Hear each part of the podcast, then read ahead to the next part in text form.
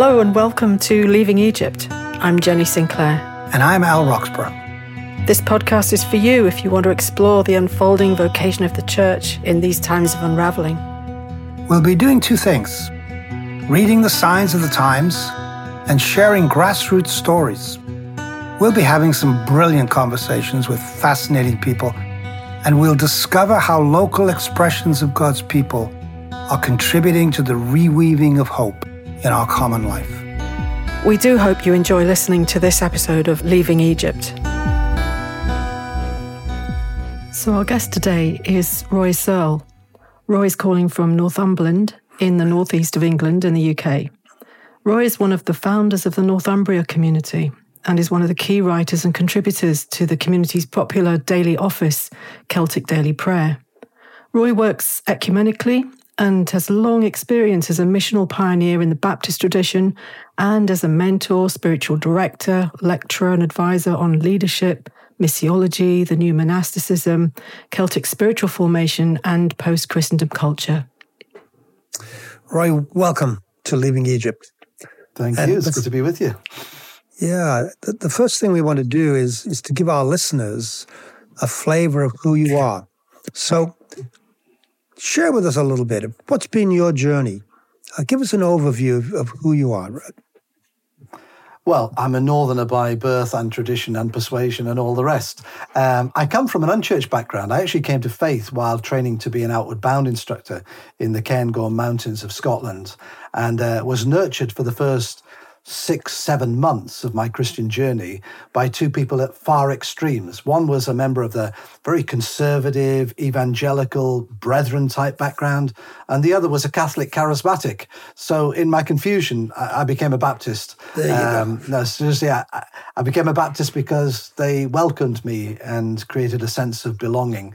Um, I, I, my life took a different trajectory away from sport and outdoor pursuits I went to Bible college and university, and then I ended up being called to uh, effectively be the first minister of a, of a little, it was really a small group of people on an urban council housing estate in the northeast of England, Teesside, in the 1980s.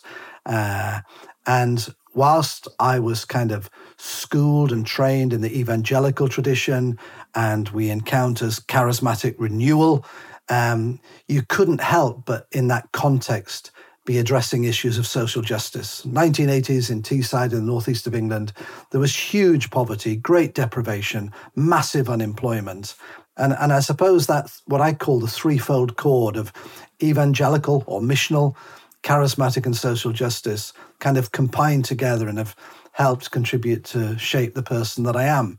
Um, I went on, as is the case, if you have a so called successful ministry, you get called to other churches. And I went on to a bigger church in Wearside, which is again in the northeast of England. And, uh, you know, I, that was quite a disillusioning experience. I found myself as the leader of, of, of the the big church, the biggest show in the town, and we were delivering goods and services. We were so contending with the consumerism that was rife within society and in the church.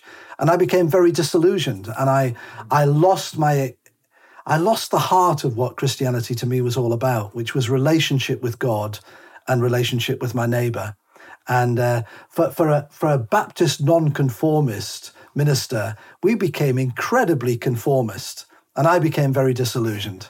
And uh, long story short, I I found a renewed hope and understanding and inspiration of what was going on in my life uh, within the monastic tradition, particularly within Celtic spirituality and the desert tradition. And uh, that lovely connection between contemplation and action, between solitude, silence, and involvement, paradoxical things, withdrawal and engagement, listening to God uh, alone with God, but then wisdom to live by and engage in the world to which God had called us. And um, as you said, uh, Jenny, I was one of the founders with others of the Northumbria community, part of what some would call the new monastic movement. Uh, we embrace a rule of life, availability and vulnerability, covenanted together in community. I, I, I, I despair at the individualism of Western Christian spirituality that seems to be alien both to the nature of God and to us, His calling us to community. And uh, as a community, uh, with all our hiccups and mistakes and setbacks, we we plod hopefully in the right direction, aspiring to to take the example and teaching of Jesus, particularly from the Sermon on the Mount, and ask how we live today. And uh, that's been my journey for for over thirty years now. Um, a community that, in in many ways, is contrasted, is in stark contrast to the kind of dominance of a Christendom model of church, which I think is in the wane in the West. Uh, you know, community seeks to build a place, a community where relationships matter more than reputation, where we we look for the kingdom of God in the streets, where we seek to build church without walls. That's the phrase that's become really important to us. Um, yeah, and uh, but I, I've I've not lost my kind of commitment really that was shaped in the early days of that commitment to, to mission, to, to reaching out and sharing good news, but also to being open to the work of the Holy Spirit, which which is not, as as somebody once said, you know, toys for the church to play with, but actually tools for mission, help us discern. And and also I think, you know, we are called also to be good news to the poor, which is actually about social justice it's about contending with those evils in society that are alien to the to the ways of God and the purposes of God and, and His shalom for the world. Um, so, how would I describe myself? I, in the words of others, because I'm not very good at describing myself, I, I see myself as somebody who is, um, well, primarily a very happily married man for over 40 years. I've got four kids, and bless them, they've produced eight grandchildren, which I just think is one of life's greatest blessings. Um, you know, very little responsibility and mostly pleasure. Um, but people have described me as as, as having have having like a, an apostolic role, which is overseeing and reflecting and listening and praying and forming and building relationships and networks and communities that serve the kingdom of God in all its diversity and richness. And at the same time, there's a prophetic edge about discerning and critiquing and being prepared to speak truth to power, naming those monsters in, in my own life and in others and in society that, that seem alien to, to God's hopeful, good purposes. Um, so, kind of, that, that's me. And um, that gives you a little bit of. Uh, I, I'm a little bit discombobulated at the moment. That's because I have been blessed in my life up until this far with really good health. Still play a lot of sports, but I was recently diagnosed with cancer, so I'm in that in between stage, wait liminal place, waiting for what was is no longer, what will be, who knows. And, and I think that's where the church finds itself. I think it's actually mm-hmm. where a lot of people in society find themselves today discombobulated. Just there's an unraveling going on that is is quite a shaking experience and, and, and causing us, I hope, to ask some really serious questions. Oh, Roy, I am just full of questions. Um, I'm going to jump in with the first one, which is um, you know our theme of leaving, leaving Egypt. So I wonder if you could reflect on that. You, you spoke a bit about telling truth to power and monsters and unraveling and uh, the things that are happening around us. You know, what what do you see happening in our culture? How do you interpret that leaving Egypt theme? different ways of answering that, Jenny. I would say I, I, I see wider Western culture fragmenting and falling apart.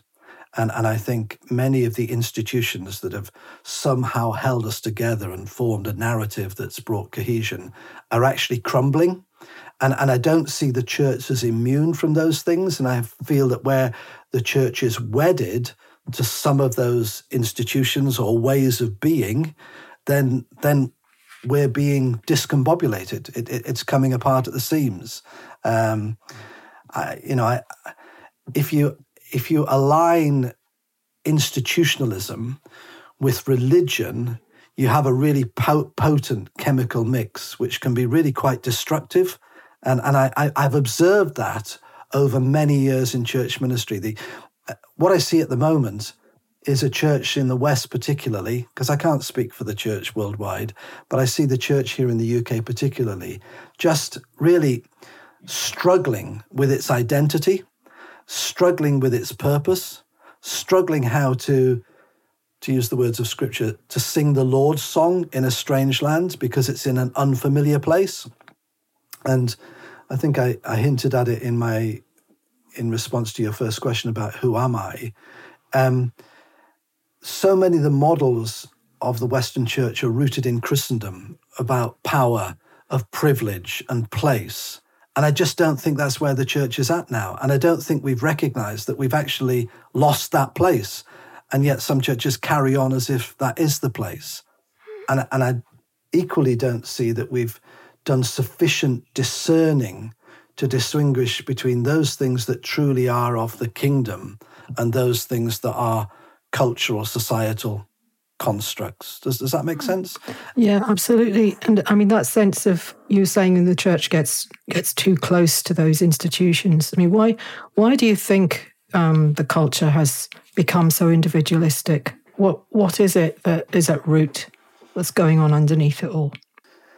Um, well, you guys are more attuned and expert on economic theories and political policies and things, but I, I would say that, uh, from, from, my perspective, a, a rampant capitalism that takes God out of the equation and removes accountability and responsibility to my neighbor is, is a recipe for social disaster and, and, and, and fragmentation and and it, consumerism, which I think is a really evil thing. I think the clue is in the word. Consume means to devour, and I think consumerism is devouring people. It's devouring the environment, and it sets people up against one another because there's a competitive edge to consumerism, and and we're having to compete with one another.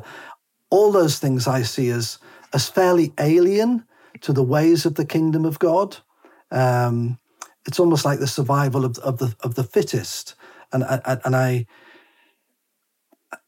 and I think for the church, if we could rediscover that, that in, in crisis comes insecurity, and with insecurity comes fear. And then you get responses of people wanting to take back control, uh, uh, you know, people wanting to, to campaign in order to hold on to something. And I just see those as really dangerous traits that cause damage. I mean, look what's going on in so many churches today, both locally and nationally. Um, there's schism and split.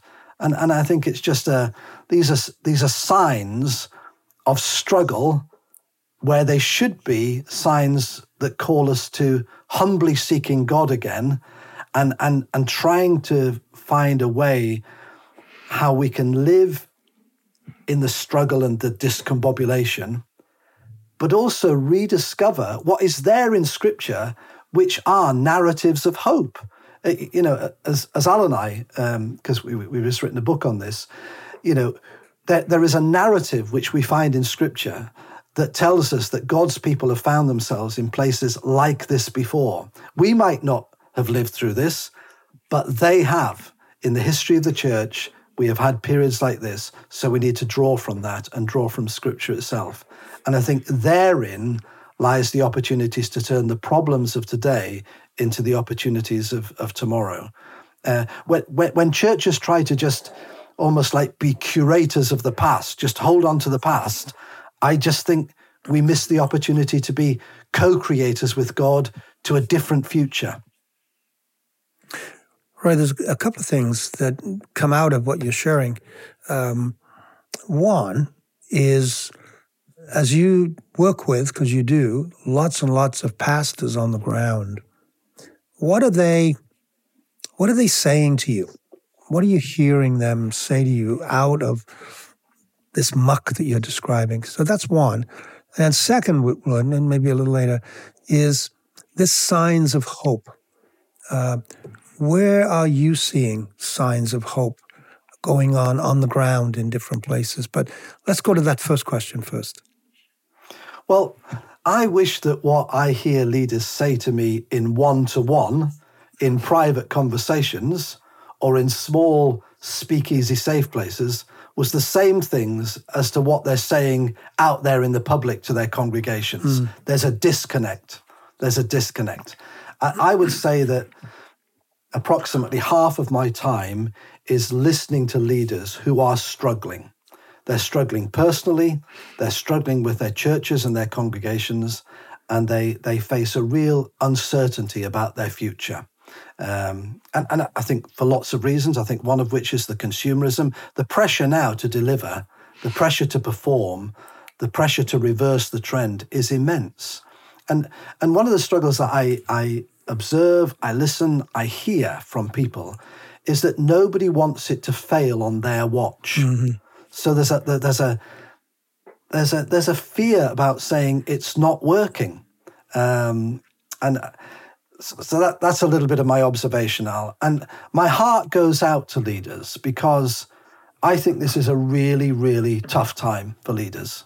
Mm. Uh, I, I, think it's a tough time for leaders in, in, in any walk of life, not just the church. Mm. But I think in church, it's a particularly tough time because the wheels are coming off. Mm. And, and with diminishing resources and, and, and lack of um, you know, people uh, look at the voluntary sector, the charity sector, I mean, statutory sector, but church, you know, getting people to sit on boards and on teams is just becoming more and more difficult. So it puts more pressure.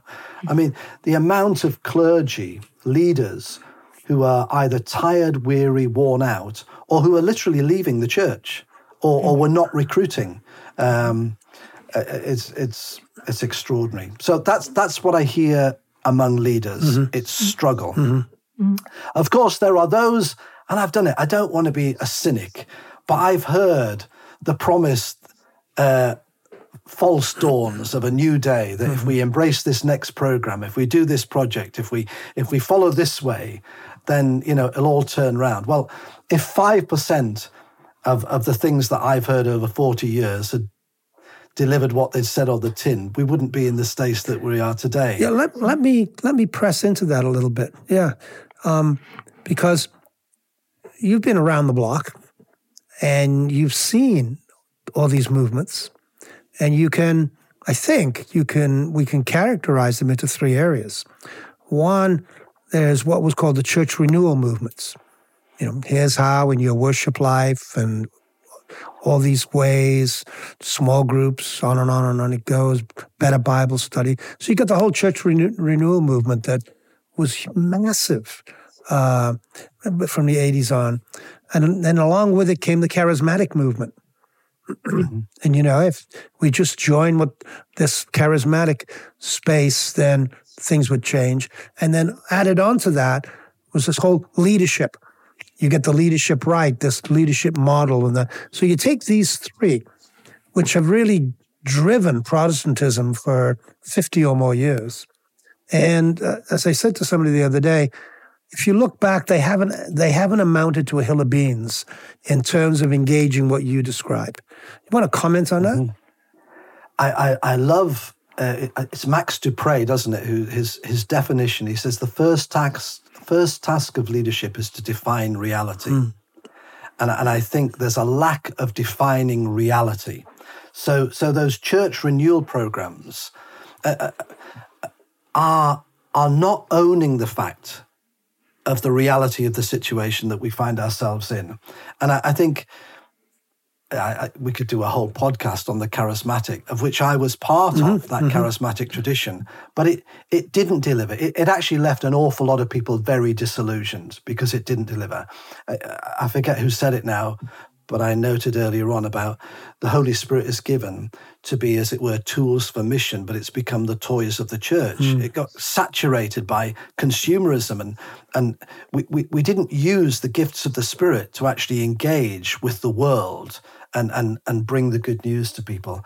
And and the leader, I think, defining reality on leadership, our training programs, the way in which we equip people for for ministry, for the priesthood, for to become clergy, to become a leader in the church, that they're, they're, they're models of training that if they ever worked, they're certainly worked they, they, don't work today.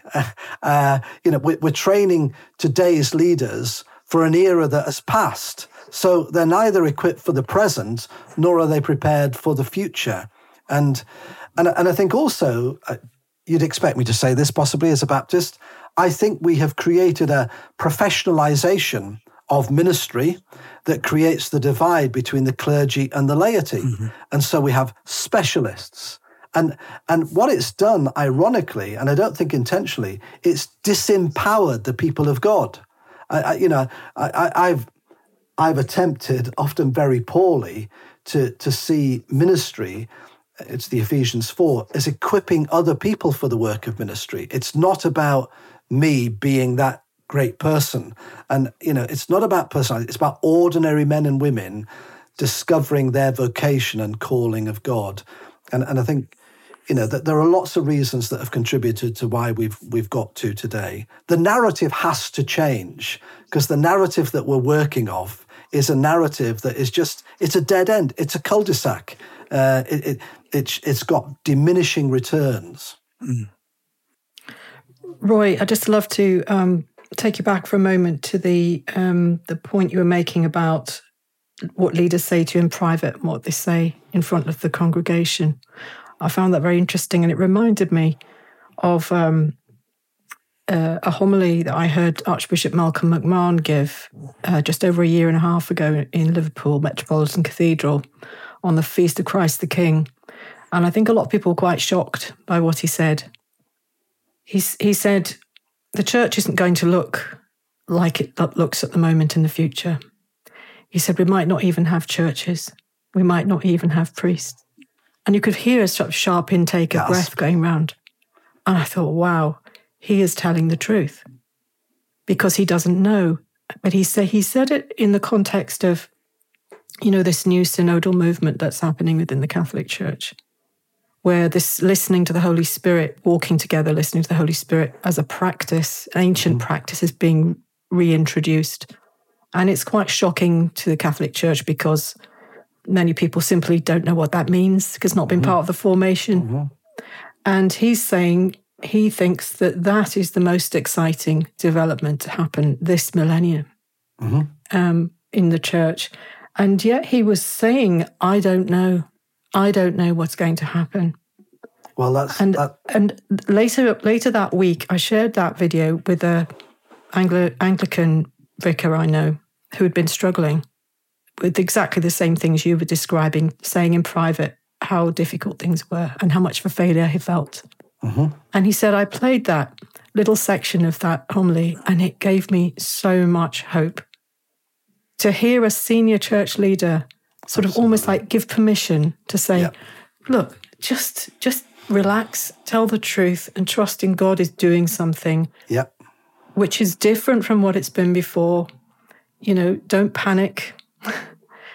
but that's a very difficult um, thing for, as you said, the training has not been fit for purpose for this moment. And I really feel for leaders, especially the senior leaders, mm-hmm, mm-hmm. you know, having to preside over you know, selling churches, um, you know, dealing with, you know, very few vocations and all of that. And I was just struck as well by what you said about um, fear of the fear of defining reality. I mm-hmm. think there is something there, this fear of the truth, feeling, mm-hmm. fear of telling the truth, and how the truth sets us free, mm-hmm. and how it can be quite brutal, but yep. actually that's what needs to happen. So I just um, love to hear you explore that a bit more. And also what you said before about Christendom and post Christendom, and also tying in what you said about apostolic. There's a there's a book going around called From Christendom to, to um, Apostolic Mission. Right. Um, and it's it's stressing those things. Um, and it's quite radical in the sense of, you know, the church has really got to think about mission in a different way mm-hmm. because we are in a new era. And as you described earlier, your liminal space, I love that description of mm-hmm. what you're feeling personally with mm-hmm. the cancer is actually that's the most healthy response actually that people in the churches could be making is that you know we're we're in this space we don't recognize and to feel that discomfort rather than denial exactly and and rather than also it'll all be all right because we don't know if it's going to be all right. I mean, what a what a what a brave and mm. courageous statement for the bishop to say, but also how you've given illustration of one person who listened to that and it was life giving for them. And I think there is there is life. You know, Scripture talks about. Jesus said, unless the seed goes into the ground and dies, essentially. You know, and and I just think we, this is not a time to be despairing, but it is a time to to face the reality of where we are and and and to trust uh, uh, Corrie ten Boom, the you know the the, the Dutch lady, uh, she said some words back um, when facing the uncertainty with the World War II and uh, taken into concentration camps. Never be afraid to trust an unknown future to a known God, and I think our future is unknown but God is known. Uh, you know, what's happening in the world today does not take God by surprise. And and and so this is a time for I think part of the story it's a time for humility. I think it's a time for humility. And I think part of the um the Christendom story and the ways in which we've embraced programs of leadership, many of which have been about management rather than leadership have actually failed us is because it, it, it's sewn into us this idea that we can take control of things, we can manage things. And, you know, lots of the initiatives, strategies, programs, you know, reports that get commissioned are basically saying if we do this and if we do that and we do the other, and, and there needs to be a lot more humility to say, actually, we're pretty broken. We don't really know where we're going or what we're doing. We don't know what the future holds, but actually, we trust God. And so let's let's seek wisdom. It seems to me that there's been such an emphasis on just knowledge and information, but but a but a lack of wisdom. um, and and, and you know, some of the dangers as well as the positives of information technology is that we can assume that we can just download information, but actually, it's it's harder to download wisdom. Uh, and, and I think wisdom is found. wisdom's source is in God. And if the church could get back to seeking God in the unknowing, then I think we'd have light to speak into the darkness and, and peace to speak into the to, into the unrest. But it, but it is a whole unlearning. I mean, I think people like to learn things, but it's harder to unlearn things. So I want to press a little bit my own hermeneutic of suspicion here. And the um, because in Protestantism, particularly evangelical Protestantism, there's a lot of talk about being in the wrong model. And we need to move from being so pastoral to becoming more apostolic. And and and so then you get all this energy I, I, I talk about high testosterone males. Um, the, the, the, the, the apostolic mantle, the, the, that's there. And my, my, my hermeneutic of suspicion is that these are ideas fermented by people in, see themselves in leadership places who are looking for, and I don't think they see this, the technique. If it's not pastoral, it's apostolic. However, and this is where I'd like you to spend some time, Roy. When I listen to the stories, I think of Graham and Marie, who we uh, interviewed on this podcast a while ago. When I listen to the stories of people on the ground, I don't hear any, well, we decided not to be pastoral, but to become apostolic. What I hear is we were seeking God in our community, in our neighborhood, and this is what began to happen. So, in the light of that suspicion, um, you've got stories of this stuff going on on the ground in mm-hmm. different mm-hmm. places. Share them with us and let's listen to what might be going on in those stories. Yep, sure. And, and I think in telling those stories, what I'm doing is I'm illustrating what for me is good apostolic ministry, yeah. which is not about being the personality and the big power thing and, you know, trumpeting reputation, etc., etc. Take the church that I, I was privileged to be the first pastor of with, with 18 other people back in the 1980s. If you went to that church now, it's very different. Um, COVID and lockdown really knocked the stuffing out of a lot of churches. But actually, for, for Portrack, which is on Teesside in the northeast of England, uh, in an area where there is still a fair deal of poverty and deprivation and huge challenges, um, they, they, they reimagined, they, or rather, they didn't reimagine, they discovered a different way of being church. So instead of the church being rooted in its programs and its services and running its projects, they, they really discovered in, in lockdown how to be community, how relationships govern everything. And out of relationships and commitments and caring and sharing for one another and the neighborhood in which they were placed, they discovered what it was to be God's people.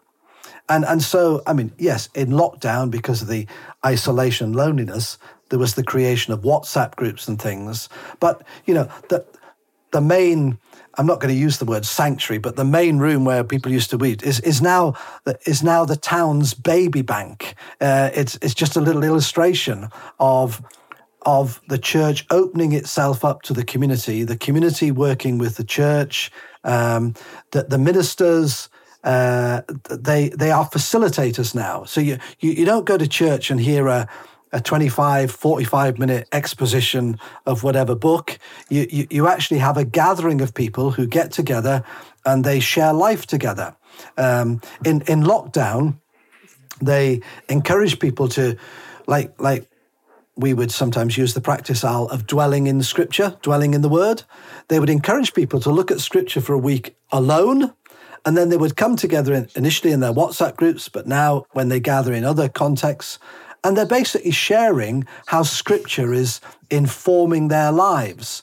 And, and uh, so the role of minister is not the expert at the front standing six foot above contradiction, but it's the facilitator, enabler of ordinary men and women discovering their vocation and what it means to, to live missionally. I think, Jenny, you're talking about needing to reimagine mission. Well, see, mission i think for so long was a thing that people did. It was a program. It was a item on the church's agenda mission where actually if we love god and love our neighbor we are we are automatically missional. Uh, you know love god and the love of god flows out from us. Love our neighbor and we're aligning ourselves with god's purposes. Now al you, you know that i work with a lot of pioneers. Yeah. And, and you know, I, I can think of a guy called Ali, who's a who's a, a farmer. Uh, he's just over in the Scottish border, and you know, he he he he trained at Bible college, and he came, and he he pastored a church in Cheshire, and then he came back to to to the a family farm, and he was a farmer, but he had a heart for people and, and with his wife, they, they simply opened up their home in this little village in the Scottish borders. And, and people started to connect with them relationally. And uh, they, they worked with a, a guy who was a Church of Scotland minister who was looking after the traditional church. And this elderly Church of Scotland minister, instead of saying, we need to bring people into our church services, he gave permission and encouraged because he saw that the future of the church didn't lie in the institution and in the services and in gathering people to do certain things. He, he sensed the Spirit of God was at work among Ali and his wife Ruth, who lived in the village and opened up their hearts and their homes. And, and just what has developed is what some would describe as a beautiful missional community. Um, and they don't do the traditional, they, they, they worship, but they don't do worship in Sunday services and singing but they are community. The, the pub, the local pub, has become the major hub within the neighborhood. When, when we, my wife and I lived near there many years ago now, it, it, it, was struggling to survive the pub, and now it's the heart of the community. And Ali and his wife, Ruth, were being really instrumental. Now, that to me is apostolic ministry because they're seeing lives being um, They're seeing lives come to faith, but they're seeing lives healed. They're seeing relationships restored. They're seeing people have an awareness of the land and the place in which they live. There's a consciousness about their neighborhood. It's not dependent upon Ali uh, or anybody else being the minister telling people what to do. It, it's, it's actually discerning what the Spirit of God is doing in their community. Or I, I, was in conversation with somebody earlier today about a, a church at Redcar. Um, Jenny, you'll know where Redcar is. It's on the northeast coast. Uh, it, it, was a steel town, you know, suffered massively with the closure of the steel works. And you know, when people think of Redcar, you know what what good can come out of Redcar? But there's a fantastic work going on there among Christians in the town, uh, not just among the Baptist church that describes themselves as a, a, small church with a big heart. I think this is their statement. We say, We love our town and we believe that Jesus is changing the story. And it's something like bringing hope and transformation to, to lives in our community. Um, it, it's not for the common good, but their coffee shop is called Common Ground Coffee Shop. And it, and they're working with the United Reformed Church, uh, they're working with Christians across the town. They're discovering that the Spirit of God is at work in their neighborhood. Uh, I'll, that's another thing I see among the, the, the pioneers. The, the, the focus of attention, orientation, moves out of the church building and the church culture into discerning what God is doing in the neighborhood and then joining God in the neighborhood to which you mm. wrote a book about. And, and, and a lot of people, a lot of the pioneers that I know, and also churches that are doing entrepreneurial work, are discovering that when they abandon their agendas and they seek to listen to what God's doing in their communities, it's, resh- it's reshaping and challenging their ministry. But there's an amazing discovery that actually here are, here are stories of hope. Here are lives that are being transformed. God, by His Spirit, is at work in our society. Roy, can I just ask you, um, yeah. when you talk about pioneers, I'm thinking some of our listeners might not know exactly what that refers to. Is that is that a thing? Is that a thing that you're, you know, people get trained to be a pioneer, or is it a generic term you're using to describe anyone who's not kind of in a straightforward ministry role? Oh gosh, the word pioneer gets me into all kinds of difficulties because it means so many different things to so many different people. Well, how are you using it? How do you mean when you're describing the pioneers you work with?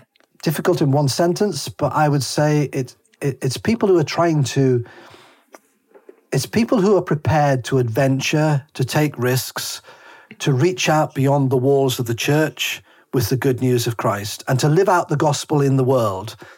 And, and you know, pioneers are often people who have to think differently. They have to ask the questions. They have to reimagine things.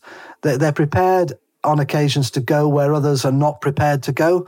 Um, uh, another common trait of pioneers is that they're often misunderstood, unrecognized, and, and often ostracized. So, are, are you, in a sense, describing it as a, a, a kind of calling, a vocation? Yes, I, I, I, I would say if we're looking for signs of hope in the midst of a lot of depressing news around church, I see a lot of hope in the generation of pioneers that God is raising up who are thinking differently, living differently, have different priorities. They are a challenge um, and they are an irritant to the church on occasions. But I, I, I see them, many of them, as embracing that calling. And do you see them coming up through different denominational traditions? Yes, yes. Although I, I, I'd have to say that some pioneers have suffered because they were seen as the best thing since sliced bread a few years ago, because they were seen to be the answer. Yet another program, it might reverse. This is what I'm getting at is in some senses, pioneers refers to a particular kind of training or a particular program. But in other senses, it's actually a generic term that we're just using to describe people who feel called differently. Yeah, it's it's, it's both, Jenny. It's okay. both, and uh, it's, it's both. I mean, I, I would see. So if you took a place like like Redcar that we've just noted, I, I would say that the the leadership team there are releasing a whole load of pioneers within their church who who mm. are not going to go on and train at any theological or Bible college. They're just going to be encouraged to live out their their passion. I, I, I know a guy in Yorkshire. Um, again, that's in the north of England for, for listeners uh, in other places, who had a real passion. He was just a committed biker, not motorbiker, but cyclist. And, and he had a real heart for cycling. He loved it. It was his passion.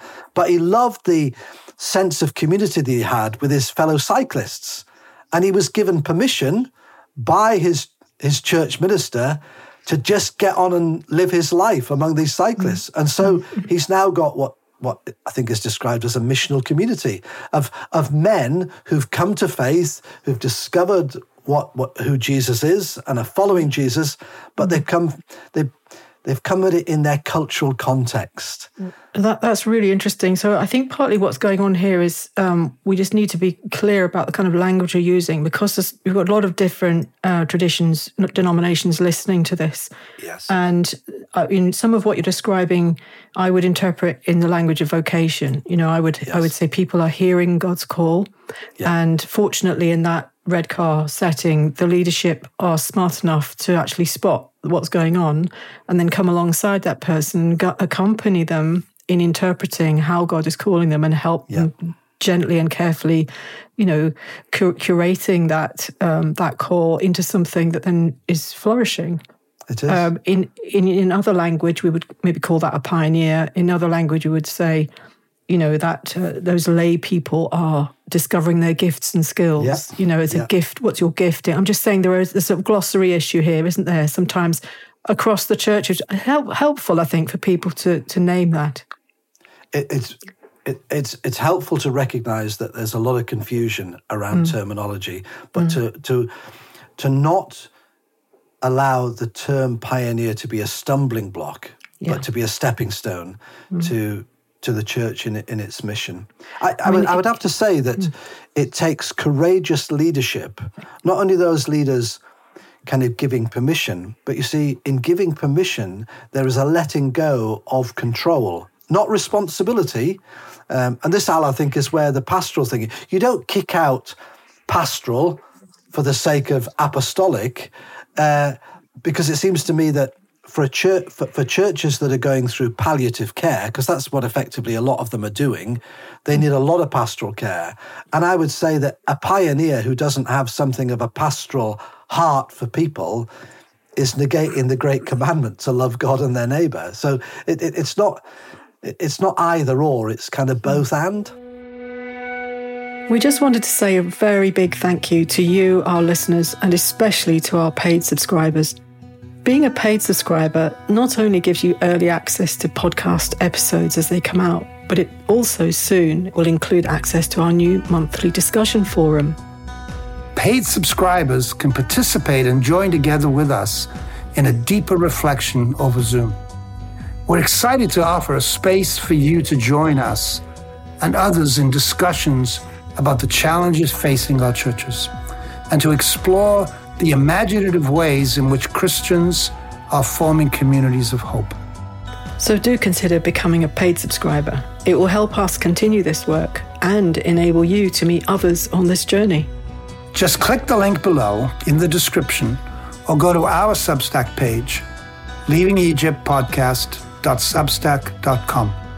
So a big thank you again to all our paid subscribers. Now back to the episode. I'll go back I'll go back to um, even in your introduction, or where you talked about with your cancer diagnosis being in a liminal space. Um, mm-hmm. And that language of liminality, um, it, it, it's my, my, my, my concern, which I invite you to comment on, is that if you if you find yourself in a liminal space, and you then bring into that liminal space language like pastor, teacher, apostolic, these sorts of things. You're actually closing the liminal space. Mm-hmm.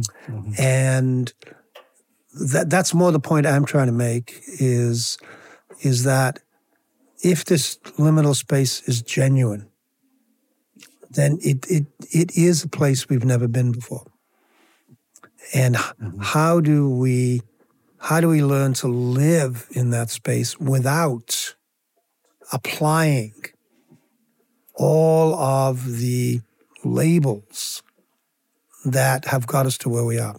That that's more the point I'm wrestling with.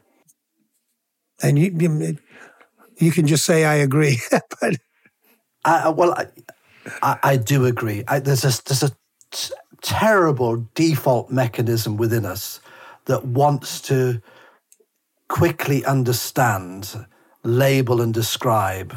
So and, and when we you see when we find ourselves in a place we've never been before i think there's something within us i don't know if it's psychologically where we we have to equate it with something that we've known and and, and therefore we miss the opportunity of that of that new experience uh, also i think we, we use it because it's a protective meta, uh, mechanism because it's a bit scary to be in a place that we've never been before you know we our, our western mindset has kind of sewn into us that we can take control of things.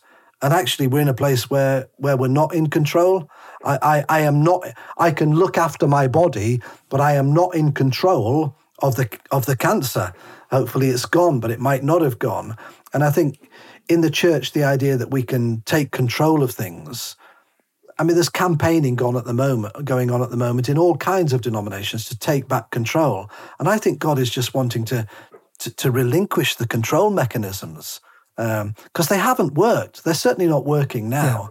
Yeah. Um, and, and I think, you know, for me, good apostolic ministry, and, and you see, I've used that term, yeah. and then it, conj- conjures a whole load of images and understandings. Yeah, so just, just good leadership is about helping people. I, I love the term vocation, Jenny. I think helping people to discover their calling in God and then, and vocation isn't just to the priesthood, mm. to, to, ministry. You know, vocation, you know, talking to the nurse who, who was from India, who nursed me for those 24 hours post surgery, she spoke in terms of her calling to be a mm. nurse. Mm. And, and I think something that we've lost. I, our youngest daughter is a is a is a nurse um, working with COPD, uh, working with COPD. You know, she would describe her sense of nursing as a calling, and I think mm. we've lost something in society when we have almost secularized uh, the gift and the blessing that discovering your vocation is. Mm. Um, and, and, and, and to me, good leadership is about empowering people. I think it's interesting. We talk about lots of opportunities in contemporary Western society, but actually, there's a lot of repression. There's a lot of conformity. There's a lot of, you know, that, that straight jackets people. Um, and and I think, you know, even not not going off into too many uh, uh, uh, different avenues. But you know our educational system it's it's it's about getting people to to do the things that we as a society need them to do in order for our society. And and i think well, well hang on a second. Let's ask some questions why we do what we do. Um, you know where, where does wisdom come from? What are the implications behind doing this? Um, do we do we do learning now for the sake of learning or do we do learning for the sake of well i just need to get on and I think we've we've lost something. And I think that I think there's a connection between that and the vocational conversation that we're having. Absolutely. So this this theme of loss is important, isn't it? I think mm-hmm. um, it is worth us just from taking a minute, you know, to like think back to where that really goes back to. And my my personal feeling is um, that it's something to do with the Enlightenment of of putting man above God of mm-hmm. subordinating God to, you know, I mean, there was a lot of positive things that came out of the, the Enlightenment. You know, Indeed. let's be clear: the, the civil rights movement, the individual reason. These are very important things, um, and God works through all these ch- big changes in in our culture. Mm-hmm. But um, it feels to me as if, particularly in the last, let's say, you know, seventy years or so, and it accelerated in the last three or four decades in particular, Mm-hmm. What that has birthed is a kind of individualism, which, as you said, uh, sort of discounts that sense of calling. I mean, where is where is that sense of something bigger than me? Uh, mm-hmm. For most mm-hmm. people, that has gone because, yeah. as you say, education has been instrumentalized. You know, to to get a job, to get ahead, to get success. And when you were talking earlier about uh, the f- professionalization of the clergy, I mean, it struck me really, you know, and that estrangement between clergy and laity. The same thing has happened between the governing and the governed. Mm-hmm. You know, we're seeing the same thing happen. Then we, what what interests me then is where is the new energy, you know, bubbling up? Um, and some, you know, when we look at, say, the Canadian truckers or the Gilets jaunes or the you know, the Dutch farmers, the German, the, the Hebridean fishermen, who are beginning to say, no, we don't, we don't like this, and our, we, mm-hmm. you know, our energy has has importance, has dignity, and human beings sort of coming together, um, pushing back against that sort of dominance of the professionalized class. Mm-hmm. mm-hmm. That, as you say, sort of very limiting. It's causing a sort of mm-hmm. limitation. Mm-hmm. Um, you sort of stay in your lane, do your thing, you know, generate wealth, do this work for that amount of pay. Um, but this sense of being a fully fledged human being, a human person in the image of God, that, there's a great deal more there. So, mm-hmm. that, yeah, this this language of vocation I find very generative. Mm-hmm. I just wondered if you could so maybe reflect on that, but also in the context of just bear in mind that there are people listening to this who who really don't don't want to give up the institutional church. And, you know, and for them, you know, services, liturgy, and so on is very important. And I want to respect that. You know, I'm sure you do too. There's Absolutely. a place for that, but there's also a place alongside that for this this discernment, this wisdom you're talking about, mm-hmm. and this wise leadership mm-hmm. that helps to spot um, these new seeds of vocation that are stirring in people's hearts um, so I, I'd just like to hear your thoughts on that, on the, you know, the sort of more traditional forms of church that people, some people are really working very hard to hold on to or to keep alive. And in, it has to be said, for example, in some um, Catholic uh, circles, the churches that are thriving are the ones that are doing that. The, yep. the ones that are recruiting young people are the ones that are holding on to tradition. Well, I, I wouldn't want to throw out the baby with the bathwater. And I think mm. there's a great place for tradition. Mm. I, I, think where the church has got into difficulty is when traditionalism has taken over from tradition. There's a living tradition and there's a dead traditionalism. Mm. And I think living tradition directs us to God, points us to God, helps us to see our right relationship with God. Mm. Um, and, and, and, and I wouldn't want to, to do without that. And I would say to, to the pioneers that I've had the privilege of mentoring, you know, I, I want them to build and encourage them to have a framework of, of liturgy and, and, and mm. discipline in their mm. life. Otherwise, we just get carried on by activity and the next trend. I think tradition is, is, a really great thing as long as we don't lapse into the kind of that's where our security lies in the pew that we sit in, in the particular form of liturgy that we use. They have to be um, spiritual, what was the word I'm looking for? They have to be means of grace as opposed to they're, they're means to help us in our relationship with God and neighbor. They're not an end in themselves. Um, so, how do you see that linking up with, say, some of the stories you're talking about about the pub and Redcar and so on? How how are those sort of pioneering, unconventional, sort of seeking God stories linking up with this uh, with tradition in terms I, well, of prayer I, practices and so on? Well, I think people are discovering prayer practices within their cultural context. Mm. That they're not saying don't do it, but actually they're finding it might not be Sunday morning at 10 o'clock or 11 o'clock. It, it, might not be morning prayer at 8 o'clock in the morning, but, but the discipline of prayer, the discipline of engaging with scripture are really important. I mean, I, I, I go, I'm part of a group called a Walk and Talk group. It's a spiritual formation group. It's, it's, it's four guys. We walk and we talk. We share scripture. We pray together. We share life together. Mm. We, we live the questions together that for me personally, it's an I statement, has been more life giving and liberating than many a kind of home Bible study group that I've been a part of, where I just feel hmm. as if I've gone through an exercise, kind of like, I know what the hmm. answers are, I'll give you them. Whereas actually journeying with hmm. people, just a little illustration of, of, of, of people, you know, being rooted in God does require spiritual disciplines. And some of those spiritual disciplines are celebration, worship, prayer, scripture, fasting, solitude, silence, You know, the whole smorgasbord of, of, of spiritual disciplines, mm. but it's allowing those disciplines to take root in the particular cultural contexts.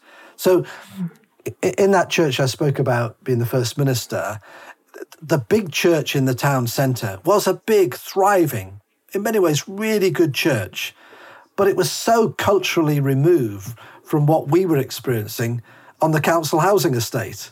So, you know, we we couldn't model ourselves on the big kind of American choir model with the big evangelical preacher and the big Sunday school and and bringing in buses, loads of people. So we introduced a tea trolley. The first thing we did is we brought in a tea trolley and we put a television screen. I mean, it was a huge television screen. It was 26 inches back in the 1980s, and it took about six people to lift it. And, and, and we showed videos of Jesus of Nazareth, and we had a conversation over a cup of tea. Mm-hmm. It was culturally mm-hmm. relevant, contextually appropriate. I, we were working in a non-book culture, uh, you know, a semi-literate culture. So to expect people to come in and, you know, to sing, to read words, it just but to have conversation with people and mm. to and to have talk about Jesus and, and show a little excerpt from Zeffirelli's mm. Jesus of Nazareth. Mm. And you start to, you know, silly illustrations, but it, it's a we did worship, we did pray, we did all that stuff, but its context was different. Now, mm. if you then say, but it's not proper, which is what which what many pioneers suffer from. People say, "Well, when are they going to come to Sunday service? When are, when are they going to sit in our pews and hmm. you know help to arrest the decline?" To which most pioneers say, "They're never going to come. They're never going to come." I, I, was I was with a bunch of guys last night in in a in a local pub, and two thirds of them are kind of connected with the church, but another third are not. But they're discovering faith and they're they're they're exploring what life means if you take Jesus really seriously. And and yeah, we didn't sing together in the pub because we'd have been thrown out, but we did actually pray for one another, and we carry one another's concerns and pleasures. And and you know, I've just been in conversation with one of the guys at lunchtime today as a result of the conversation yesterday. And you know, he's praying for me, I'm praying for him. I, I, it, it's permission giving, and it, we're back out to the to the liminal place. We, it, you can't say to me, "Well, where will that go? What what will that look like?" I just don't know. I don't know where that, the Redcar situation. They they they're doing the food bank and running a, a common store and a coffee shop and engaged in all kinds of things. You can't say that Redcar Baptist Church is going to look like X, Y, and Z in two or three years' time. They're just on a journey. They're in that liminal place. In the liminal place, we need the spiritual disciplines. Otherwise, we just get captured mm. by our own imagination or the latest trend that comes along. For those people who, who aren't familiar with Northumbria community, could you just describe briefly what the frame of the, the daily office, the, the, sort of structure and the the framework that the, the community has developed over time? Yeah, I, I mean, the, the liturgies have come out of our lived experience with one another and with God.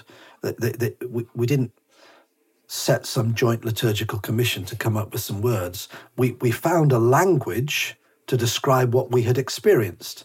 And that, that's why I think there needs to be a non-conformity and a permission giving about the writing of hymns and songs and worship and liturgies for the different cultural contexts in which we find ourselves. So in Northumbria, the, the daily office, which is a morning office, a midday office, an evening office, and a compline, the late night prayer, uh, have behind every single one a story. So, and I think that's what gives it its authenticity and integrity because it's born of real experience. We, we're not trying to conform people to be Northumbria community. We're not we're not giving them doctrine to which they have to sign up like a creedal statement, but we we we found a language that helps us to to worship God, to acknowledge who God is, to recognize our dependency upon God, to to share together in the covenant of community, and you know, I mean, it began life really writing on something like 20 Woolworths exercise books back in the 1980s over an Easter workshop. and now it's it's into tens and hundreds of thousands all over the world.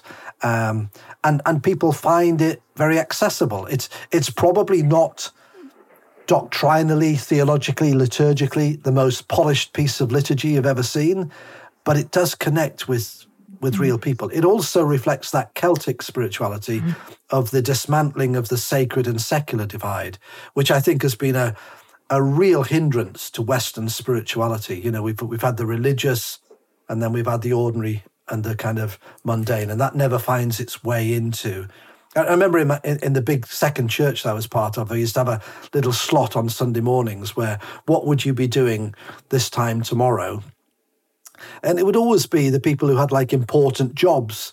Um, and and we didn't have like Robbie up, who was a, an ex prisoner who would be signing on the dole, but actually just trying to live out his life for Christ in his little one bedroomed council tenement. And, mm-hmm. you know, I, I, think we just need to. Ah, just just empower people and discover mm-hmm. liturgies and and if I'd given to Robbie the you know uh, alternative service book or some you know Franciscan, it wouldn't made any sense to him at all but actually helping Robbie to, in his own language, in his own way, to give expression to God. And, and I know Celtic Daily Prayer has given a lot of people a lot of life over a, a lot of mm-hmm. years. Mm-hmm. And and in terms of what you were talking about earlier, good news to the poor and the poor communities, how, what would you say to to churches? There's a lot of churches at the moment sort of saying, or outreach, you know, we're trying to engage with our community. And for me, every time they say that, it just shows me that they've fallen out of relationship with those people and they don't know how to do it. And mm-hmm. bless them, they want to. Mm-hmm. But often it's, uh, you know, we want to serve people. And is this going back to what you were saying at the beginning about the problem with being a service provider, church? You, you had this great phrase you said from being non nonconformist to being conformist. Mm-hmm. Uh, and now you, and then you were talking later about how to unlearn that. So I'm just, mm-hmm. I'd love to hear you riff a bit about um, what's the problem with the service provider church, and what what would you advise churches to do who want a relationship with poor communities but don't know where to start? What would be the first steps? Learn to dwell with them, to be with people. I, I, I, I mean, it's the incarnational model, isn't it? It's just I, I, when, when I my background is is not urban deprivation, poverty. I, I had quite a privileged middle class upbringing. Um, Jenny, you'll know these places. I, I, lived in in Monkseaton, Whitley Bay, Tyneside, which is posh Tyneside. I've even got a mug which says "I'm posh Geordie," and then and then we moved to Harrogate. And these mm-hmm. are really nice places. So when I found myself on the council housing estate, with with unemployment rising towards mm-hmm. forty five percent, I, I found myself, you know, and but I I was well motivated. I really loved these people, wanted to care for them. But until I actually got alongside those people as their as their guest rather than me insisting on them being my guest, we got nowhere. We got nowhere. So mm-hmm. I, I, I think, uh, and I'll. Was that a hard lesson? Was that a hard lesson for you to learn at the time? it was challenging, but it was incredibly liberating. Mm-hmm. I, I, I, mean, it was it was really sad at the same time because I saw, well, I saw the good, the bad, and the ugly. Now I have to say that I saw more good than I did bad, and only very rarely did I see ugly. Um, I mean, it, it's in your face in those communities. It's it's raw, mm-hmm. but actually, I experienced hospitality, community, mm-hmm. friendship, when when when I left um, the, the the relative security of my second pastorate to to found with others the Northumbria community, um, we we we kind of wrote to some of our friends and said, you know, will, will you help us? And the second gift that we received was from a woman from that council estate culture who sent £34 50 pence. She had pawned her television and sent a postal postal order. And I mean, she gave up her television. And, and when I discovered this, I said, you, you, you, you can't do this. And she said, Why can't I do it? You're more important than my television. And I thought, that is the positivity of what would what would once be described working class culture mm-hmm. that people mattered more than things mm-hmm. and um, uh, yes it was challenging it was heart-rending to see the impact of unemployment upon what were often incredibly skilled workers in the engineering works in the foundries in the shipyards in the steelworks and seeing the impact of long-term unemployment on their health their families and the neighborhood. It was just, it was, it was really, really hard uh, because I'd never experienced people struggling in the way that they they they were struggling. But it was it was actually Jenny. It was really liberating. I learned mm. the value of what friendships are really all about. Mm. So this is this is this is very interesting that you you said. Um, in the working class culture, the the priorities are that people matter more than things. So that is telling me that um, somehow they've got things the right way up, and and some other parts of the culture somehow have lost the plot, and maybe you've yep. got a bit too sucked in to what you describe as consumerism. But also, I mean, the church is meant to be a church of the poor and for the poor, isn't it? I mean, you said good news mm-hmm. for the poor. I, I always find that that phrase a little irritating, to be honest. I mean, I lived with it, I grew up with it. My father used to talk about it, but um, it still sounds quite patrician to me. Because uh, what Pope Francis talks about is he says the church needs to be evangelized by the poor. He's saying okay. that we're not, um, you know, we're not really able to uh, make a, an accurate reading, let's say, of what's going on in the economy, in the culture, unless we're standing right next to mm-hmm. someone who is poor, because from that vantage point, you get um, the truth, really, of yep. what is yep. what's going on, uh, the whole picture. And let's face it, you know, the church has become very middle class in general across the board. There are exceptions, but the trends are that it's become more middle class. And that means that many churches simply are not in relationship with mm-hmm. people who have that reality. And so it becomes a sort of, well, we can read about it or we, you know, hear about it, but the there is a sort of estrangement there. And that and that is a major problem. I think that the church is suffering from a kind of poverty of its own because uh-huh. it's it's fallen out of that relationship. So um I hear I hear what you're saying. It's a very powerful story that it was part of your formation, really, wasn't it? It was. Indeed, it was. I, th- I think that what we struggle with in the church is we're not, you know, Jesus became poor and we're not prepared to become poor. Mm. It's, it's almost like, a, it's almost a matter of not even, I think Jenny's right. Our churches are very middle class. Um, at the same time, um, your point that, which is almost so, what do we do here? Um, we learn to dwell in our communities and neighborhoods, which is we begin to learn to be with and walk beside. Um, that, at the beginnings, doesn't start with we've all got to stop being middle class. It it's what are the what are the initiating steps of being in relationship with people in our communities. That's the piece. And so when I sit in a church and I hear about we're going to have this great weekend where we're going to all come together and we're going to do whatever it is in the community, in the neighborhood, uh, it, it, it's depressing um, mm-hmm. because the response that we need, I think you've captured in this language of dwell. Let's mm-hmm. dwell. Mm-hmm. Let's yeah. begin to start there and see where it goes. Um, yeah. There's a, there's a, Al, there's a lovely story in that first church we we held um, most years for the first three years anyway. We invited uh, uh, students from a Bible college to come for a week of mission on our on our estate, and uh, you know they went out and they they, they visited the estate, they ran children's and youth programs and various other bits and bobs. And I was uh, in on Monday morning after they'd gone in the local post office picking up our, what was it called? Was it family income supplement or something? Child benefit. And uh, the, the, this guy called Frank, who lived on the estate, uh, he turned to me and said, um, So is it safe to come out now then? I said, What do you mean? He said, Well, is the silly season over? And, and I said, What do you mean? He said, Well, you know, all that lot last week, you know, it's just ridiculous. Uh, and and it, that now that Jenny was a challenge to me, and, and we didn't have them anymore. Not that there was anything wrong with the Bible college students, but actually it was as we lived in the community, engaged with the community, worked with the community, and instead of doing things for the community, we did things with the community, and that also included actually doing the things that we wouldn't have chosen to do. Uh, I, have still got a photograph. We um, the, the, football was really important um, in, in, the community, and there's a local football team, kids youth team, that played on a Sunday morning, managed by a guy who was 41. And on the sidelines, with the parents watching and the kids on a Sunday morning, Michael dropped down dead, heart attack, out like a light.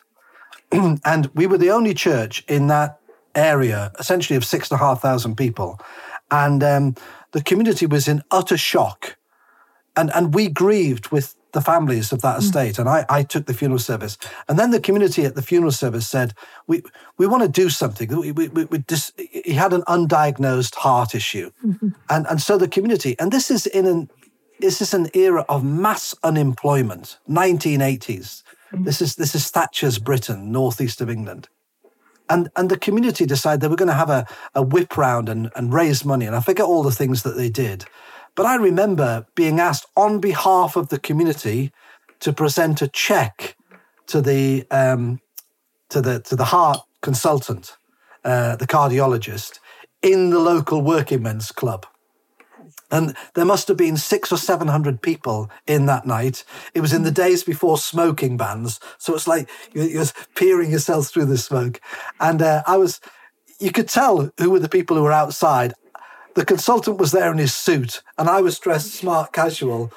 And everybody else was very hospitable. Um, and, uh, and, and I presented on behalf of the community. And suddenly something was broken that day or some, not not broken. Something was forged that day that that that I suddenly was accepted as part of the community. Mm-hmm. I, I could I could bring my vocational gifts at the invitation of the community to serve the community. And, and, and the divide between people, the church and the community just so mm-hmm. people then started talking about the, Portrack as the community church. It was their mm. church. We had an arson attempt a little while later, and people were affronted that their church, even though they never set foot over the. And I think it's learning, we, we use the phrase, it's learning to be the guest in people's neighborhoods mm. as opposed to being the host. We're much more comfortable being the host, organizing things for people. And that's where the, the kind of patronizing thing comes from. You know, we'll do things for you. Mm. But actually, if you get alongside people, you really discern. Well, why I say it was challenging, Jenny, but it was also incredibly enriching. I learned to listen to God's heartbeat among the poor, because actually that's where I found Jesus. Mm. Jesus is among the poor. Mm. Does that make Does that make sense to you? Oh yes, but t- say more. Say more about that. How do you know that? How did you discern it? I think God's to nick a phrase that you're probably sick of from your father. God's bias to the poor. I mm. I have often experienced the presence of Jesus mm. with and among the poor in ways that I occasionally experience among those who are not so poor. There's something about the nature of God that is at work among the poor, among those places and among those people who are working for justice, for righteousness, for shalom, for community. Um, uh, Shirley, Shirley and I lived have lived in rural North Northumberland. We lived in a village, and I would say that some of our urban poor communities have that feel of a village, and mm-hmm. somehow Christ is this unseen presence that is is around the village and at work with people. So acts of generosity, acts of compassion, acts of kindness, uh, acts of sacrificial love, uh, I, I see emanating from the spirit of Jesus at work often among among the poor. I, ha- I think we have a lot to learn among those for whom life is life is a struggle. I'm not advocating struggle but I'm saying it's often where God is found in the brokenness. Yes, I, I completely agree. And you're describing a vision of the kingdom, aren't you? Absolutely. And in absolutely. a sense that they haven't been captured by this modern Egypt. Somehow, Yep. by the, the, the difficulty and the suffering and the brokenness of, of being poor, um, they have uh, is managed to escape the great captivity. Yep. Yep. Absolutely. And Jesus says that in the Sermon on the Mount. Blessed are the poor in spirit, for they shall see God. There's a poverty there which is is Mm. rich.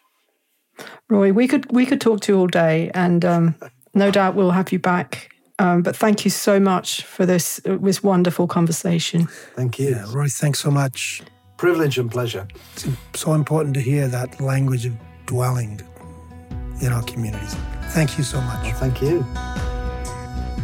Thanks for listening to Leaving Egypt. We look forward to you joining us again on the next episode. In the meantime, you can find out more at togetherforthecommongood.co.uk And you can find me on alanroxburgh.com. and do check out Leaving Egypt on Substack too. This podcast is brought to you by Together for the Common Good and the Missional Network. Thanks for joining us on today's episode. If you've liked what you've heard, please subscribe wherever you'd normally listen to your podcasts. And we'd really appreciate it if you would rate and review us on Apple Podcasts. So that's it from us. I'm Al Roxburgh. And I'm Jenny Sinclair. Thank you so much for listening. God bless and see you soon.